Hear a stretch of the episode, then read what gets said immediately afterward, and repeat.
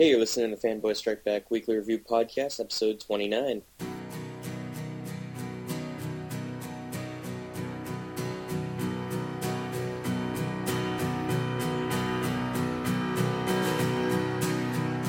Are these times contagious?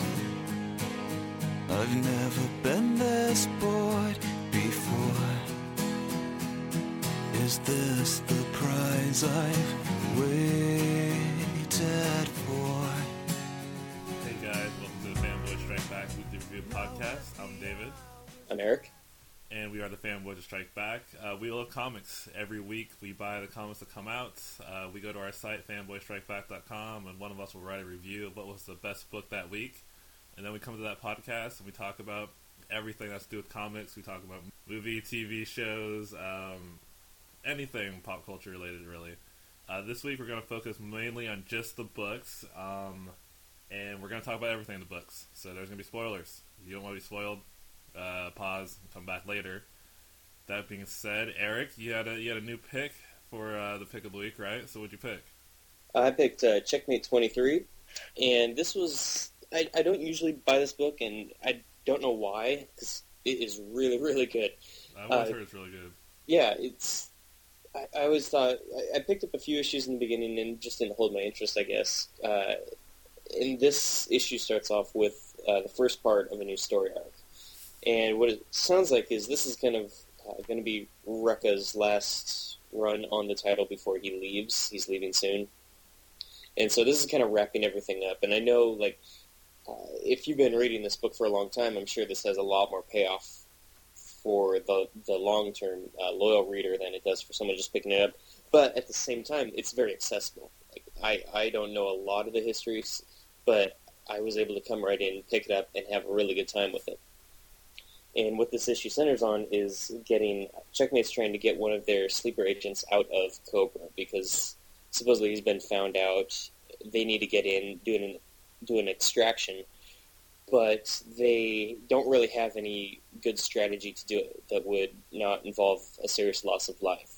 So they figure there's there's a there's a plan B, and there's their plan B is to kind of deputize Superman, which was really good. Uh, it wouldn't be that odd to see a character like Batman or several other characters uh, be brought into this book as kind of a an added agent, I guess. But to pick Superman, who's the exact opposite of everything that kind of Checkmate is, it, it was a very very odd couple-ish type of situation, which provided some really really kind of funny moments, but also it, it was just badass. Superman was badass in this book.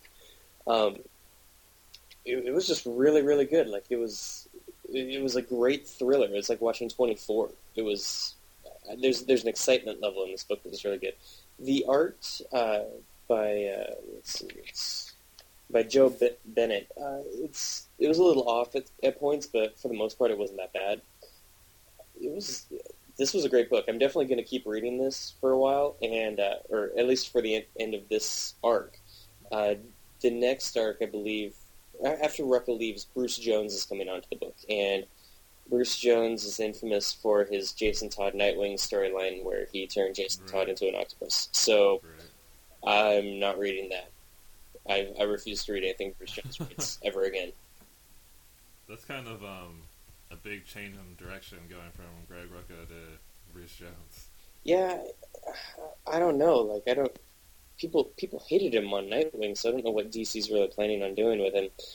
So, but for now, um, I'm definitely on for the rest of it. I'm probably going to be buying the uh, the trades of this book just to check it out even further. It's excellent. I, I think this would be a great jumping on point for people who haven't been reading this who are curious about it. Yeah, I've heard it's really good. I've heard the book is actually in danger of being, you know, canceled too. So maybe that's why Bruce Jones is going to be on it. But I've heard from everyone that's really, really good. So I do want to pick it up. It's kind of a chicken egg thing, or will it be canceled because Bruce Jones is on it? Yeah, there you go. Um, let's see what we have here. JLA number eighteen. What did you think about that? I thought it was fun. Yeah, I don't know. I think I'm just kind of done with the Justice League at this point. I just kind of have a bad taste in my mouth. It just seems like nothing, nothing has happened at all in 18 issues. Well, I think the uh, the problem is like I'm not reading Salvation Run. I don't think you are either. No. So I think that's really like if you're reading that, you're going to get a lot more out of this book. But if you're not, then you're kind of. It feels like you're coming in in the middle of a story. You know what I do love What? is the interaction between Bruce Wayne and Amanda Waller. I could read that all day. Yes. See that, and that's something I loved in the cartoon, Mhm. and I love it here too. Like they need more Amanda Waller. I, I know she was in Checkmate for a while and she's out of that, but I'm glad she's in this. She is just like the most scheming, diabolical, but she, but she does it for good intent. Or Yeah, I mean that that one point where she's stalling and Bruce is like, "You're wasting our time. You never waste time." And he kind of looks at Diana and Clark. He's like, "We're under attack. Let's go." And I was just like, "That's just." I could I could honestly read scenes like that just all day. And it, it, exactly, it reminded me exactly of uh, the TV show. Yeah. Another thing I'm really liking is uh, every once in a while, Roy will be asking. He he knows the villains are being hunted down and put on this prison planet, but he always asks like, uh, "Where's Cheshire? You know, ha- have you guys? Do you have her, or has she escaped, or something like that?" So it's always kind of interesting to see that he does still care about her, even though she is, you know, she's she's a villain, and they have a checkered past, but she's the mother of his daughter as well. So he he is still somewhat invested in that relationship. Yeah, I mean, I don't know. I mean, I like Ed Benes's art. I think the art is really good, and the story wasn't bad by any means. I just don't know if I like. This isn't something that like I'm excited about, and like it's very forgettable for me. So I, I think I might actually drop the book. Well, you know something that I thought was interesting was I really enjoyed the backup story with Red Tornado, and I think if I didn't read Meltzer's run, I wouldn't have cared at all about it. But at the same time, like we we gave Meltzer a lot of crap for that storyline when it happened, but at the same time, here I am months later, like enjoying a Red Tornado story. So I think he was pretty successful in what he wanted to do is making Red Tornado, uh, you know, a, a more prominent character hmm but I, I, I thought the backup story was fantastic. So, I, I at, at, uh, on one hand, I'm like, well, okay, that, that was good and enjoyable and and uh, great for uh, Alan Burnett. And actually, the, the, I think the backup star was more Dwayne McDuffie. But uh, Which I like Duffy a lot. yeah, yeah. So congratulations to McDuffie. But also, like, maybe I shouldn't sell Brad Meltzer so short on that first arc either. So maybe maybe now I realize I enjoyed it more than I did. So yeah, I, I, I thought it was a fun issue. I'm I'm going to keep doing it because I think the Salvation Run thing is probably going to play somewhat into Final Crisis. I'm sure it's going to have some kind of ramification. Yeah. Well, I picked up Hulk number two this week. Not really sure why. Yeah, good luck with that. Well, I know why. The, the reason why I picked that up is because I love Ed McGuinness's art. I mean, that's definitely the reason why I picked it up. And you know, I I'm willing to give it a try. You know, it's something new. It's a jumping on point. And at the end of World War Hulk, Bruce Wayne was, or jeez, Bruce Wayne, um, Bruce Banner was in a coma and taken basically into Shield custody, and now there's a Red Hulk running around, and everyone seems to think that it's Rick Jones, you know, Bruce uh, Bruce Banner's little sidekick. And in this issue, you had some pretty cool fight scenes. You had a big, huge fight between uh, the Red Hulk and Iron Man on the new red and gold uh, Shield helicarrier, which you love, Eric, so much. The big Oscar Mayer wiener. Something like that. And the whole mystery about it is like, who is this Red Hulk? Because no one knows, and he's fighting Tony Stark. And as he's fighting Tony Stark, he's basically not showing any intelligence at all. Like he's not talking. And even Stark kind of tries to get him to talk and try to say, "Well, you're not even going to say Hulk mad. You're just going to, you know, roar at me." And it, She-Hulk's on the helicarrier, and it, it straight up takes out She-Hulk. The thing about this book, and I hate to say it, but Jeph Loeb is kind of he's missing the mark and on writing. It is not like the overall story. Like his overall stories aren't bad. You know, Ultimates three came out, and that's okay too. It's just some of the stuff that he's putting in his books. Like Tony Hart Stark is fighting the Red Hulk in this, and as he shoots the Red Hulk, he he says, "Take this, you red jackass." You know, and I was like, really? And there's a point where the Quality of writing, I guess. yeah, and there, there's a point where the helicarrier is going down, and it was actually a really cool scene because Stark basically tries to fly under it and push it back up, and he can't do it, and so he activates all the other Iron Men, and all the other Iron Men come in, and they try to hold it up, and they can't, and it actually There's more- crashes. There's more Iron Men now. Well, he can control other pairs of armor, like his old school armor and stuff, which is that's always cool, and that that comes in. But they can't really stop it. It hits the ground, and there's this double plate uh, splash, which is really well done. But then the writing is Tony Stark saying, "Oh, the humanity," Well, and I was just, Like the like the Zeppelin. yeah. Which is kind of because it's me. It's like it's like the play on words, but it's just like that. So like takes me out of the story, you know? It's also kind of tasteless. Uh, Yeah. yeah, that I'd say that's missed the mark. That's one more reason why I don't read Hulk. So at the very end, you at the very end of the story, you see Rick Jones, and Rick Jones looks like he's going to look for Bruce Banner, and the Red Hulk finds him and kind of smacks him around, and so you realize that the Red Hulk is not Rick Jones, and all of a sudden Rick Jones transforms into a different kind of Hulk. So You have nothing to say. I, I, I, you know, I honestly didn't think it was a bad issue. I mean, I didn't. I mean, I actually might pick up the, the the next one because the overall story is. I think the overall story is actually more interesting than an average Hulk story because it's like, who is this Hulk? What's going on? I know you're not a big fan, but I love Tony Stark. I'll pretty much buy anything that Tony Stark's in, and I love Ed McGuinness's art. Like, I love him. It's just you know some of the stuff that Jeph Loeb has been writing it just seems so like it almost seems like when we're talking about like Frank Miller, like Frank Miller knows that people are going to buy his book, so he's just like, I'm just going to write whatever I want. And to hell with wh- whoever reads this, you know. Right. And it it almost seems like Jeph Loeb is just like it seems like he's almost not trying at certain points. That's what it feels like. I, I don't. I just don't think that's the case, though. Like, I, I don't think he's writing it just to piss people off, like Frank Miller. No, I don't think he's writing to piss people off. I think he's just maybe just not putting his heart into it. I I'm not sure. Well, uh, I'm just trying new stuff all over the board this week because I picked up Batman and the Outsiders number four, and I'm Okay. I'm a big fan of Chuck Dixon. So I know he's been writing this book ever since Batman came on it.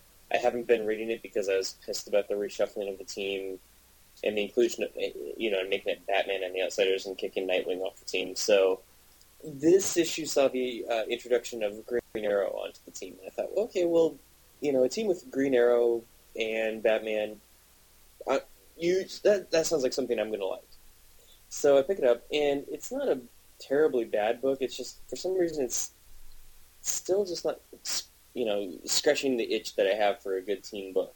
Um, this one basically saw there's a lot of animosity because uh, Cassandra Kane, Batgirl, is on the Outsiders as well, and Okay. still some like question because she she was the the former head of the League of Assassins for a while, and like she, you know, tried to take down Robin, and There's a whole thing like one year later, and she came back all evil. So I, I don't know what happened there or what side she was playing, But, Yeah, that's what I was gonna ask you. but basically she's got a history with Green Arrow because the League of Assassins came after him, so he's pissed, and so they kind of Batman brings them on the team, but then they go out to a mission, and then all of a sudden they just Green Arrow and Batgirls just start kind of throwing down like two kids in a you know playground scuffle.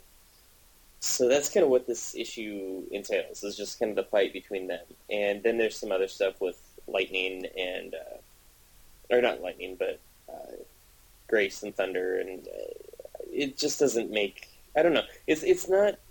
Chuck Dixon is not doing the characters justice. He's writing Batman well, and he writes uh, Batgirl and Green Green Arrow well, but the rest of them are just kind of seem. Uh, I, I don't know, just slightly off. So there's something still not right about this book. I probably won't be picking it up again. Um, But what, see, and what I don't get is like, doesn't the Green Arrow seems like he has no, he shouldn't be in the Outsiders. Like the whole point of the Outsiders is supposed to be like that, that ragtag group, right? I Right. mean, it Right. seems like it's turning into JLA. Yeah, and there doesn't need he doesn't need to be on that team. There's no reason why his character should be on that team.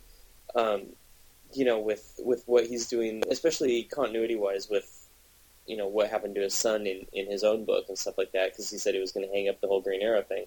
So, and of course he's not, but I don't know. There, there, there's something weird about throwing him in at this particular moment in time. It just doesn't work for me, and um, I, I, I don't know. I was just kind of disappointed with the book. On the other hand, uh, the art by uh, Julian Lopez, uh, excellent. It was, it was great art. Can't complain about that. Countdown to Final Crisis number 10. 10 weeks away from Final Crisis, Eric. Yeah, this this one wasn't very good. Yeah, really? Really, Eric? I, I was so irritated when Mary Marvel. Well, there were two moments I was really irritated. Mary Marvel got her powers back. Right, to the original Mary Marvel So powers. she's back now, and I'm just like, uh, so we went through all of that for like pretty much like in the end, her character is exactly the same character. You know, say what you will. Oh, she, you know, there's personal growth and stuff like that. I seriously doubt it. I, I seriously doubt anyone is going to write her any differently now than they did before. And you know, we're we're basically back to square one again. Okay, so then next, the uh, Greek gods also grant uh, Holly Robinson and Harley Quinn powers. Did this really need to happen? Absolutely not. Mm, Right. That, at that point, I was just like, "Oh, you have got to be freaking kidding me!" And the art was absolutely awful.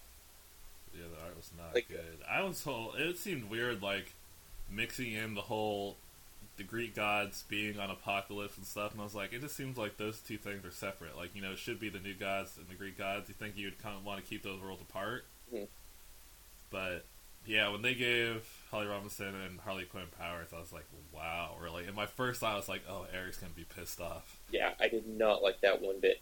The only thing that this issue did was it had a very surprising death, and that was the death of Granny Goodness, who was a he, she's one of the new gods. Uh, she's ruled with Darkseid forever. She's been a very prominent character. She was uh, the trainer of the female Furies, who Big Barda was one of them. She also knew Mister Miracle and a lot of the other people. She's been a very prominent character in, in Kirby's Fourth World saga for a very long time, and Yeah. they, they flat out killed her in this one. So that was kind of surprising. We don't know who did it.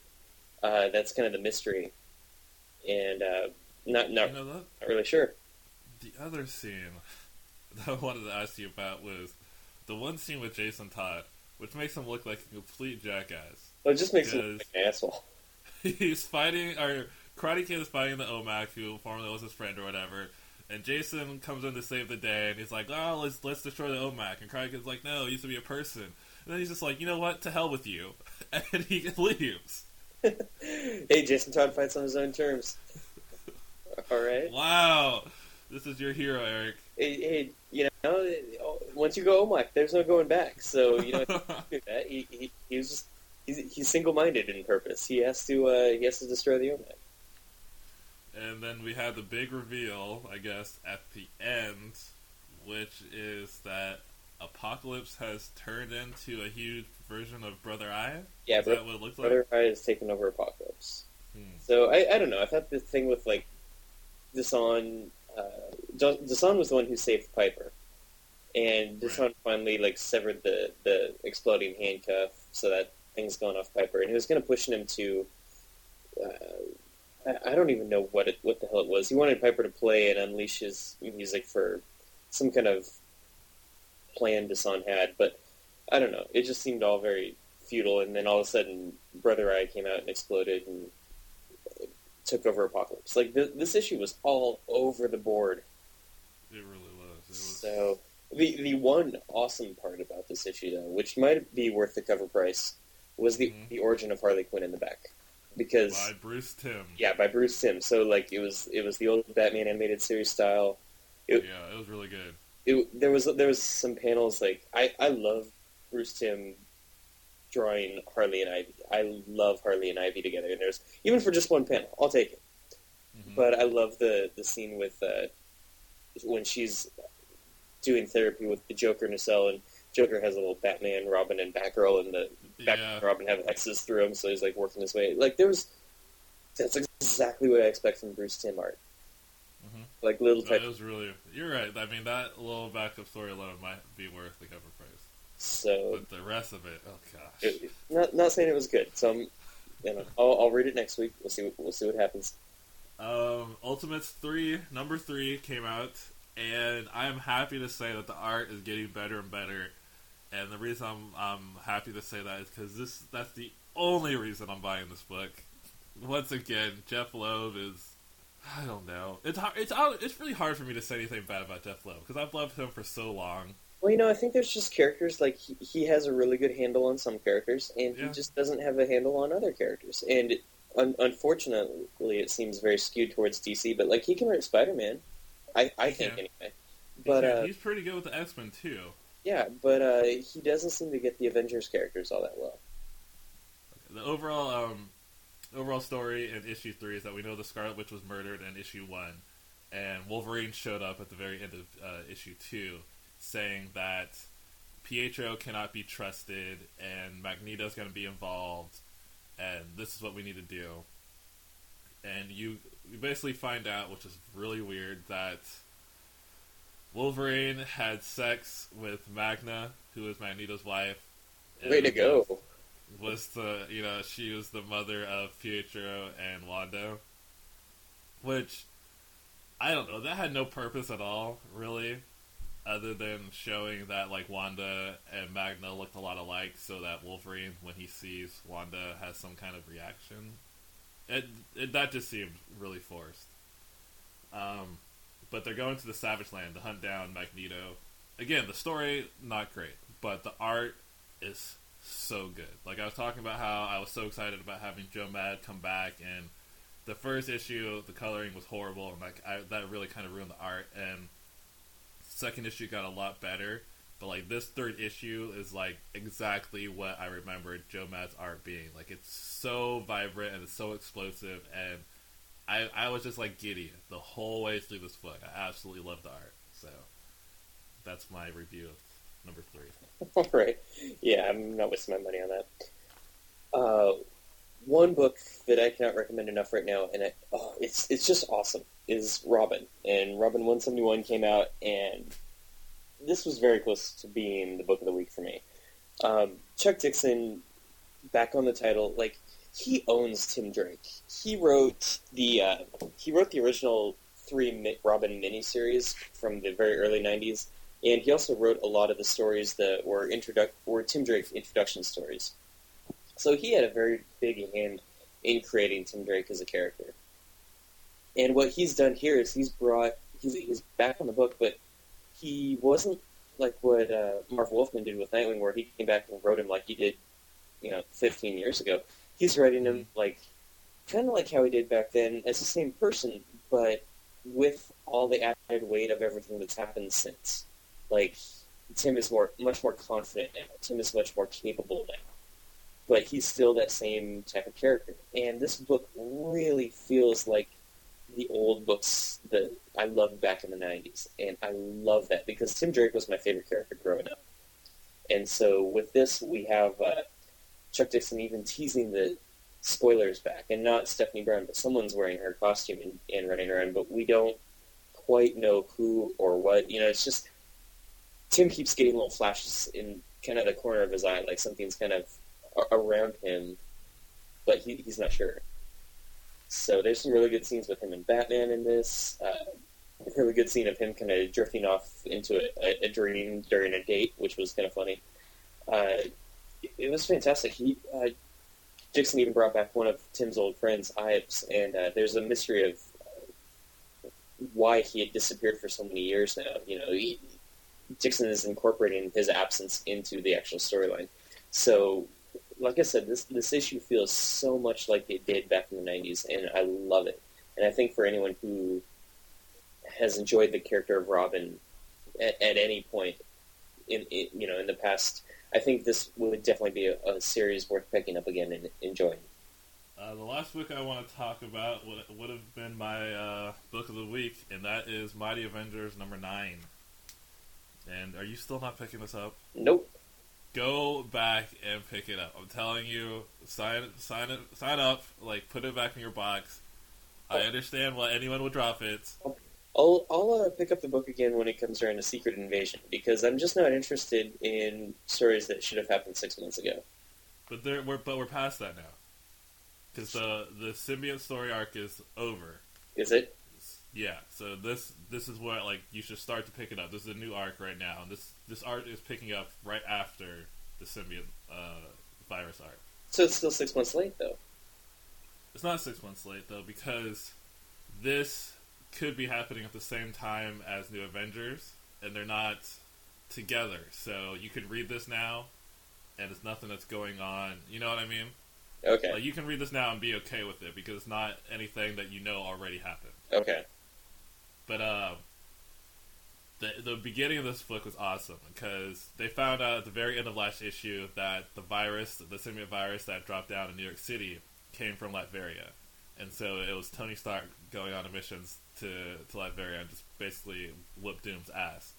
And in the beginning of this issue, you see that Doom has gone back in time to be with uh, Morgan Le Fay, you know, the old Right, the sorcerer. witch. Yeah, and it's it's this really cool exchange because she's basically asking him why she keeps on why he keeps on coming back to her, and he's like, "Well, honestly, you're the only you entice me. You know, you're the only person that really draws my attention."